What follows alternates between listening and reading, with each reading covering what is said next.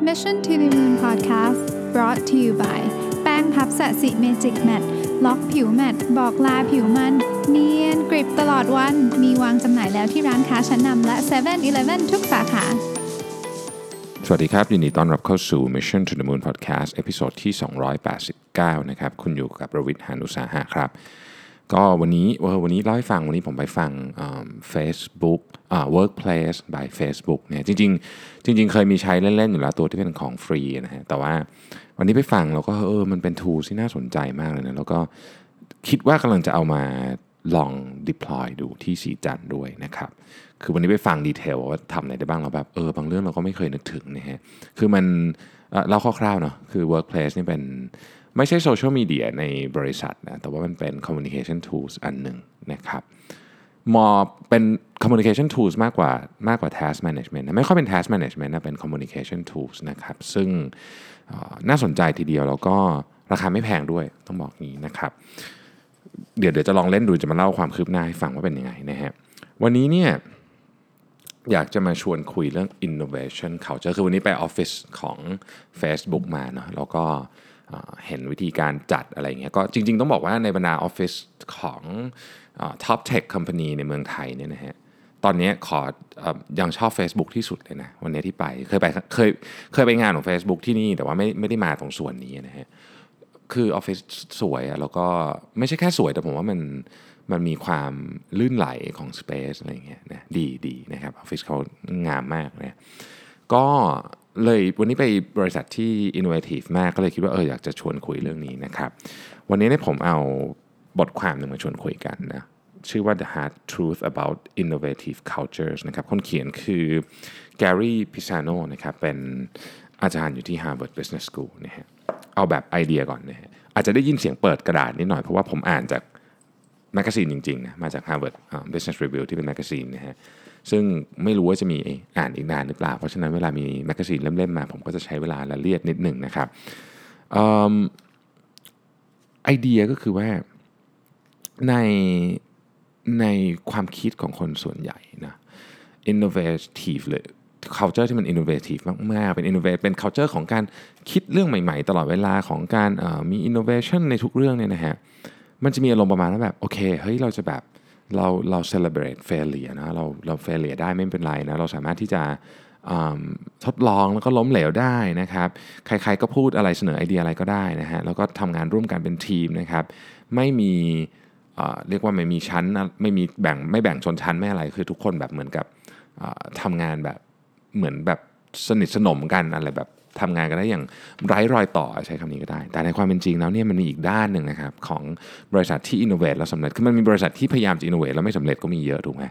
อีกด้านหนึ่งเนี่ยเขาก็ทำงานวิจัยมาบอกว่านอกจากนอกจากทั้งหมดที่กล่าวมาแล้วที่เป็นด้านดีของอินโนเวชันเนี่ยมันมีด้านที่ที่ที่ยากอยู่เหมือนกันมันเป็นเรื่องของไม่ไม่ใช่ว่าไม่ดีนะแต่เป็นด้านที่ต้องใช้พลังงานเยอะเหมือนกันในการบริหารจัดการนะครับอันนี้แกลแม้ว่าเราจะให้เขาเรียกว่าให้อิสรภาพ นี่ยกับการคิดให้อิสระการคิดเนี่ยแต่ว่าจะไม่ทนกับ incompetence การไร้ความสามารถไม่ทนนะครับอันที่สองคือแม้จะทดลองตลอดเวลา แต่ต้องมีวินัยสุดๆ เช่นกันนะครับการทดลองตลอดเวลาเนี่ยเหมือนฟังดูเหมือนจะทำอะไรไปเรื่อยๆแบบไม่มีวินัย แต่ไม่ใช่ความจริงต้องมีวินัยสุดๆ เหมือนกันนะครับอันที่สามเนี่ยแม้ว่าใครๆจะพูดอะไรก็ได้นะครับ แต่ว่าคุณพูดอะไรก็ได้ก็แปลว่าทุกคนสามารถพูดอะไรกับคุณก็ได้เช่นกันนะครับเพราะฉะนั้นมันก็จะมีการที่พูดที่แบบตรงไปตรงมาสุดๆ เป็น culture แบบนั้นนะฮะอันที่สี่เนี่ยนะครับแม้ว่าจะทำงานกันอย่างทำงานร่วมมือกันเยอะมาก collaborative กันสุดๆ แต่ทุกคนรับผิดชอบ ทั้งรับผิดและรับชอบกับการกระทำของตัวเอง นะครับข้อ 5 แล้วแม้ organization จะแบบ flat ขนาดไหน เรียกว่าแบบทุกคนเข้าถึง CEO ได้หมดเนี่ยแต่ผู้นำต้องมีความเข้มแข็งและแข็งแกร่งและชัดเจนอย่างยิ่งเลยนะครับดังนั้นเนี่ยบางทีเนี่ยมันจะมีความงงๆนะเวลาเราพูดถึงคำว่า innovation culture ว่าแบบเอ๊ะจริง ๆ แล้วมันเป็นแบบไหนกันแน่เขาบอกว่านี่แหละ คือสิ่งที่เป็นสิ่งที่ หลายบริษัท innovate ไม่สำเร็จนะครับคือ innovation culture ฟังดูมันจะสนุกนะแต่ในความเป็นจริงบริษัทที่ทำสำเร็จเนี่ยมันไม่ได้สนุกซะทั้งหมดเลยนะฮะมันมีมันมี balance ที่ที่เข้มข้นมากพูดง่ายๆคือมันมีเหรียญ2 ด้านของ innovation นั่นเองนะครับแบ่งออกเป็น 5 ข้อใหญ่ๆเหมือนกันด้วยด้วยกันเมื่อกี้สรุปให้ฟังแล้วเนี่ยนะครับแต่เรามาดู detail กันหน่อย อันแรกเนี่ยเขาบอกว่า tolerance for failure but not tolerance for incompetence พูดง่ายๆคือโอเคแหละ เราเราเราจะ innovate เนาะเพราะฉะนั้นมันก็ต้องมีความผิดพลาดความล้มเหลวกันนะเป็นเรื่องธรรมดานะครับ แต่ว่าไม่ใช่ว่าเราจะพูดถึงแค่การที่โอเคยอมให้ล้มเหลวได้นะจริงๆ เราต้องบอกว่าล้มเหลวเนี่ยมันต้องล้มเหลวอย่างมีหลักการด้วยนะฮะต้องมีหลักการพูดง่ายๆคือว่า การเอาไอเดียใหม่ ๆ มาลองนะครับไอเดียที่มันมีความเสี่ยงมากๆเอาละมันจะล้มเหลวก็ไม่เป็นไร แต่ว่าไม่ใช่ล้มเหลวเพราะว่าคุณทำงานห่วย คุณมี technical skill ไม่พอสำหรับการ explore ไอเดียนั้น คุณมีวิธีคิดที่ไม่มีการบริหารจัดการที่ดีพอ คุณมีนิสัยการทำงานที่แย่นะครับหรือคุณมีการบริหารจัดการโปรเจกต์ที่แย่อันเนี้ยจะไม่ทนในองค์กรที่พูดง่ายคือองค์กรที่เป็น innovation จริง ๆ ที่แบบที่แบบสามารถ innovate ของจริงออกมาได้เนี่ยเขาจะไม่ทนกับคนที่ไม่มีความสามารถเพียงพอ ถ้าเกิดทำงานได้ไม่ meet expectation นะครับ ขอเน้นคำนี้นิดนึงนะฮะไม่ meet expectation เนี่ยไม่โดนเชิญออกไปก็ถูกย้ายไปทำงานอย่างอื่นนะครับแม้แต่ในบริษัทที่เรียกว่าโอ้โหสภาวะการทำงานเฟรนลี่สุดๆอย่าง Google เองเนี่ยนะครับก็มีระบบที่ถ้าใครที่ทำงานได้ ไม่เต็มกับสิ่งที่เขาคาดหวังไว้ในในตำแหน่งนั้นๆ ในงานนั้นๆเนี่ยนะฮะก็จะถูกย้ายงานเป็นไปได้นะครับที่พิกซานะครับคนที่ไม่สามารถที่จะ ควบคุมให้การถ่ายทำเป็นไปได้ตามแทร็กพุ่มกับเนี่ยนะฮะ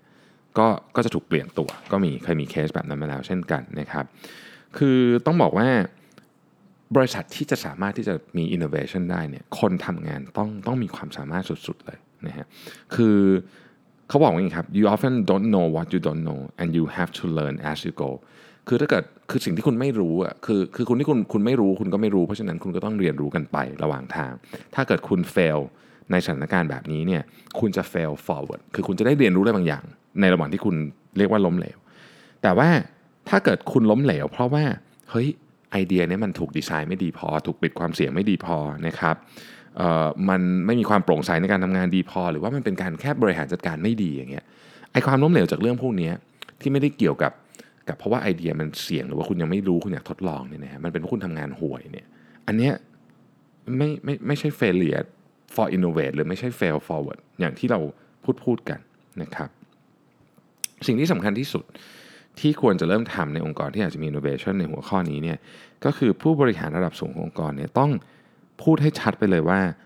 failure เนี่ยมีกี่ประเภท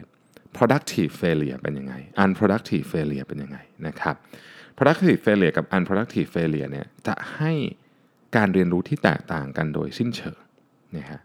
เพราะฉะนั้นเวลาเราบอกว่า celebrate failure เนี่ยจริงๆ เราไม่ได้ celebrate เราไม่ได้ฉลองการล้มเหลว เราฉลองการเรียนต่างหากมันมันจริงๆ มันเป็นการ celebrate learning ต่างหากนะครับดังนั้นเนี่ยเราเคยมีตอนหนึ่งที่เราพูดในพอดแคสต์นะที่บอกว่า spectrum of reason for failure คือล้มเหลวเนี่ยมันล้มเหลวจากอะไรนะครับต้องดูต้องดูให้ชัดเจน ถ้าล้มเหลวจาก bad management การ manage project ที่ไม่ดีอย่างเงี้ยก็ ไม่ได้เรียกว่าเป็นการทดลองในเซนส์ของ innovation ซะทีเดียวนะครับอันนั้นคือข้อที่1นนะครับข้อที่ 1 คือ tolerance for failure but not tolerance for incompetence นะครับข้อที่ 2 willingness to experiment but highly disciplined ทดลองได้แต่ต้องมีวินัยอย่างสูงเอ๊ะการทดลองการมีวินัยเนี่ยฟังดูเหมือนจะตรงกันข้ามกันหรือเปล่านะครับเขาบอกว่าอย่างนี้ฮะการทดลองเนี่ยมันมัน มันจะเกิดขึ้นในองค์กรที่รู้สึกว่าโอเค เราสามารถที่จะรับความกำกวมได้รับ เรียกว่าความไม่รู้ความไม่แน่นอนได้นะครับเขาพวกเขาไม่ได้มีคำตอบกับทุก ๆ เรื่องนะนั่นคือสาเหตุที่เขาทำให้การทดลองนะครับแต่ว่าการทดลองไม่ได้หมายความว่า คุณจะทำอะไรมั่วซั่วไปได้หมด ในนี้เขาเขาเขาเทียบกับว่า um, does not mean working like some third rate abstract painter who randomly throw paints at a canvas คือเวลาเราพูดคำว่า abstract painting เนี่ยไม่ใช่ว่าคุณสามารถโยนสีอะไรเข้าไปก็ได้ถูกไหมมันมันมันมีมันมีสตรัคเจอร์ของมันอยู่ในนั้นเหมือนกันสำหรับคนที่เรารู้สึกว่าเฮ้ยโหเป็นแบบ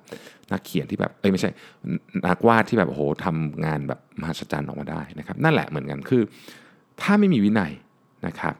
ถ้าไม่มีวินัย คุณทำอะไรมั่วๆ คุณก็เรียกว่าการทดลองได้ แต่ในความเป็นจริงมันไม่ใช่อย่างนั้นนะครับ discipline oriented cultures เนี่ยจะเลือกการทดลองที่เลือกอย่างระมัดระวัง นะครับแล้วก็เลือกจากสิ่งที่เขาเรียกว่า potential learning value ไม่ใช่โอกาสที่สำไม่ใช่โอกาสที่สำเร็จนะโอกาสที่จะได้เรียนรู้ อันไหนที่มี potential learning value สูงเนี่ยอันนั้นจะได้รับเลือกเออเจ๋งมากนะวิธีคิดผมว่าแบบเฮ้ยมันเป็นสิ่งที่เราสามารถไปต่อยอดได้นะครับ แล้วก็มีคุณทีเรียที่ชัดเจนนะครับว่าเมื่อไหร่จะดำเนินการทดลองต่อ เมื่อไหร่จะ modify การทดลอง เมื่อไหร่จะหยุดการทดลองนั้นไปเลยนะครับพูดง่ายก็คือมันจะมีองค์ประกอบต่างๆ ดังต่อไปนี้นะฮะหนึ่งก่อนที่เขาจะทำการทดลองเนี่ยเขาศึกษาก่อนว่า การทดลองเนี้ยมันควรจะทำทำแล้วมีโอกาสที่จะเรียนรู้ได้สูงนะครับ แล้วก็มีการกำหนดกรอบที่ชัดเจน เช่น เราจะใช้เงิน 1 ล้านเหรียญไม่เกิน 6 เดือนนะฮะชัดเจนนะครับ อันต่อไปเนี่ยนะครับคือว่า การทดลองเนี่ยนะฮะจะต้องมีมีข้อมูลที่เอามาวัดผลได้นะพูดง่ายๆคือถ้าสมมติว่าเราตั้งไฮโปเทซิสอันหนึงขึ้นมาแล้ว ผลของมันเนี่ยบอกว่าอันเนี้ยผิดแน่ๆนะฮะมันจะต้องไม่ไม่ถูกกลบเกลื่อนออกไป ถ้าผลผิดเราจะหยุดการทดลองหรือเราจะ modify การทดลองก็ก็ต้องทำตามนั้น ไม่ใช่ว่าเราพยายามที่จะทำให้ผลมันดูงงๆ แล้วก็พยายามที่จะให้การทดลองนั้นมันอยู่ต่อไปนะครับ อีกเรื่องหนึ่งก็คือการทดลองเนี่ยจะต้องมี incentive ที่ตรงกับผู้ที่ทดลองพูดง่ายคือ เขาจะต้องมี incentive ที่จะทำให้เขามีวินัยนะฮะอ่ายกตัวอย่างเช่น ถ้าเกิดว่าบางคนเนี่ยไม่กล้าที่จะเหมือนกับหยุดการทดลองตัวเองเพราะรู้สึกว่าทำมาตั้งเยอะแล้วทำให้จบดีกว่า แต่ถ้าเกิดว่าเราสนับสนุนแบบนั้นเนี่ยนะฮะ มันจะได้เราจะไม่มีวินัยในการทดลอง การทดลองที่ดีคือว่าแม้ว่าคุณจะทำอะไรไม่สำเร็จเลย แต่ถ้าเกิดคุณอธิบายได้ทำอะไรไม่สำเร็จคือแสดงทำไม่จบเลยนะแต่ถ้าคุณอธิบายได้มี learning แบบนี้ก็ต้องได้รับรางวัลเช่นกันนะครับ อันนั้นก็คืออันที่สองนะครับอันที่สองเนี่ยคืออ willingness to experiment but highly disciplined ทดลองได้แต่ต้องมีวินัยอย่างสูงเลยนะครับ อันที่ 3 คือ psychologically safe but brutally candid ก็คือว่า psychologically safe เนี่ยมันเป็นสิ่งที่สำคัญมากสำหรับองค์กรในยุคนี้ก็คือ คือคนที่เขาอยู่ในองค์กรเนี่ยเขาต้องรู้สึกว่าเขาสามารถที่จะพูดอะไรก็ได้คำว่าพูดอะไรก็ได้หมายถึงว่าสามารถที่วิวจารณ์เจ้านายได้ สามารถที่จะเสนอข้อบกพร่องต่างๆ ได้ เพราะถ้าเกิดไม่เป็นอย่างนั้นแล้วเนี่ยนะครับององค์กรที่คนพูดอะไรไม่ได้เลยเนี่ยนะฮะมีโอกาสที่จะเจอกับวิกฤตอย่างสูงมาก แล้วก็การที่จะเรียนรู้หรือการจะอินโนเวทอะไรนี่ยากเพราะฉะนั้นต้องเปิดโอกาสทุกคนพูดได้อย่างอิสระและไม่โดนลงโทษจากการพูดนั้น แต่ในขณะเดียวกัน วัฒนธรรมนี้ต้องมาด้วยอีกด้านหนึ่งเสมอ คือคุณวิจารณ์คนอื่นได้อย่างเต็มที่ คุณก็ต้องยอมรับการวิจารณ์อย่างเต็มที่ได้เช่นกันนะครับอันนี้ผมว่าเป็นประเด็นเลยนะสำหรับบริษัทในฝ้าของเอเชียเราเนี่ยเพราะว่าในในเนี้ยเขาก็เขาเขาพูดว่าในบางองค์กรเนี่ยนะฮะคือคนที่นั่นจะแบบ comfortable มากในการแบบถกเถียงกันในห้องประชุม เราเคยได้ยินนะฝรั่งถกเถียงในห้องประชุมเสร็จแล้วเขาก็ เดินออกไปตอนเย็นก็กินข้าวกันต่อได้ไม่มีอะไร แต่ว่าในบางองค์กรเนี่ยวัฒนธรรมแบบนั้นไม่มีรู้สึกว่าการพูดกันเป็นการไม่ให้เกียรติกันการ point out ว่าคนนั้นทำผิด ถ้ายิ่งเป็นนายเราเป็นการไม่ให้เกียรติกันไอ้แบบนี้เนี่ยก็จะเกิดวัฒนธรรมแห่งความเกรงใจกันเกิดขึ้นนะครับสิ่งที่ควรจะต้องถูกพูดออกมาตรงๆ อาจจะไม่ถูกพูด คืออันนี้เป็นความยากลำบากอันหนึ่งเนาะซึ่งผมผมเห็นว่าบริษัทยุคใหม่ปัจจุบันนี้ก็เริ่มเริ่มลดแบร r เออร์เรื่องนี้ลงละแต่ว่าในอดีตเนี่ยมันจะมีเลยว่าแบบ พูดไม่ได้ เพราะว่ามันมันไม่มีใครพูดกันไม่มีใครกล้าวิจารณ์นายใหญ่ตรงๆแบบนั้นนะครับแต่ว่าจริงๆอะ culture เนี่ยเป็น culture ที่ผมผมผมคิดว่าดี แต่มันต้องใช้เวลาในการสร้างคำว่า culture ไม่สามารถสร้างในวันเดียวได้นะฮะแต่เขายกตัวอย่างหนึ่งไว้ผมว่าเป็นตัวอย่างที่เราทุกคนเนี่ยน่าจะจดจำไว้นะครับ ตัวอย่างเนี่ยพูดถึง The White Eisenhower สมัยยังเป็นนายพลอยู่นะครับตอนนั้นก็คือ สงครามโลกครั้งที่2นะตอนหลังเนี่ย The White Eisenhower เราก็เราก็คงรู้ประวัติของท่านดีนะฮะก็คือมาเป็นประธานาธิบดีคนที่ 34 ของสหรัฐอเมริกานะครับตอนที่ The White Eisenhower เนี่ยเป็นผู้บัญชาการสูงสุดของกองทัพสัมพันธมิตรเนาะตอนนั้นนะฮะ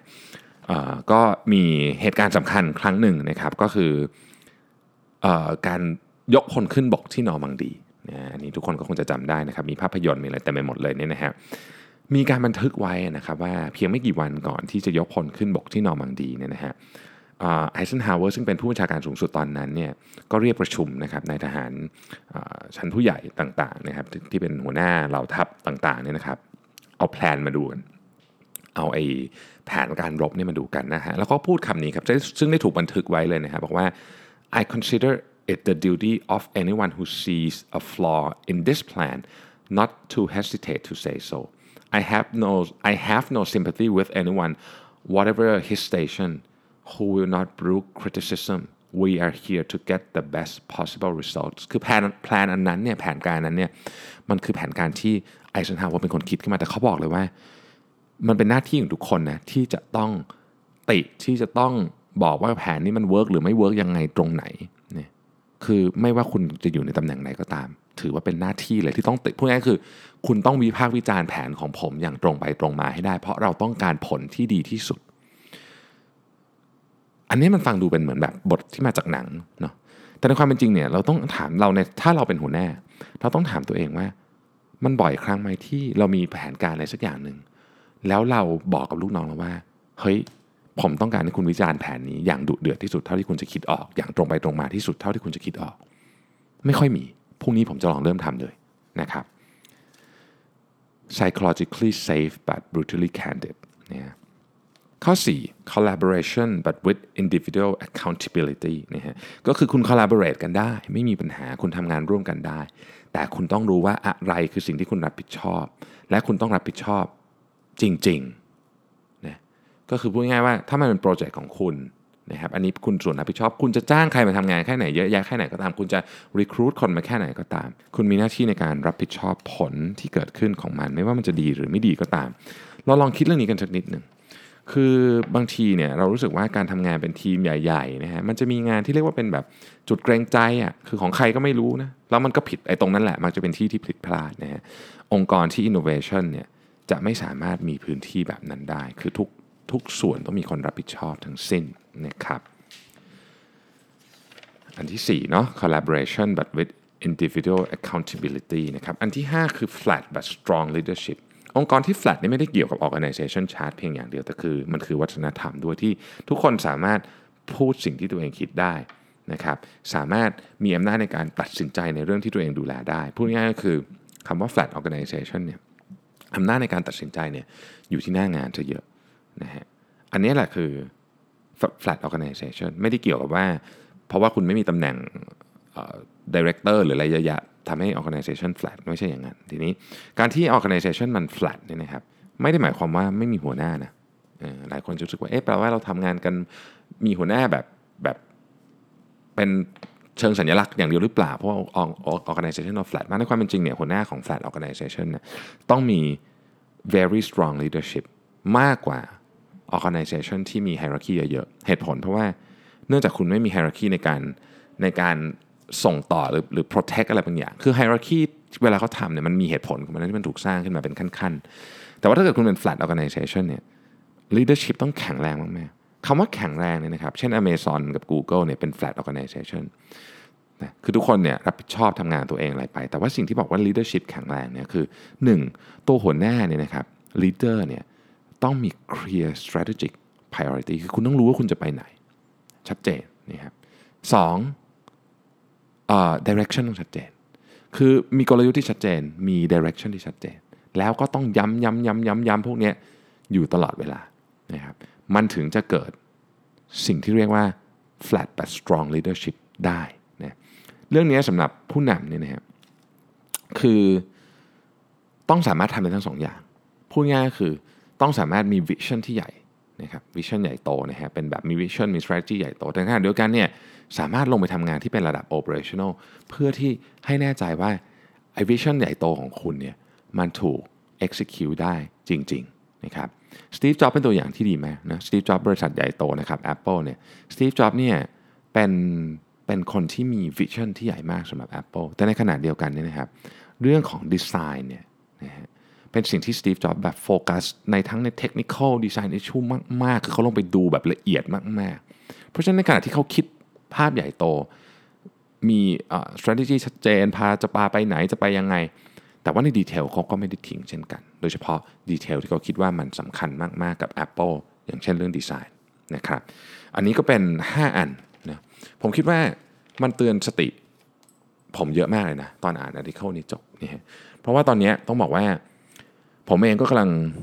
ต้องใช้คำว่า transform องค์กรนะคือมีความพยายามที่จะทำเพราะฉะนั้นเนี่ยเราไม่ใช่แค่ตื่นมาแล้วจะไปขายของให้ได้เยอะที่สุด แต่เรากำลัง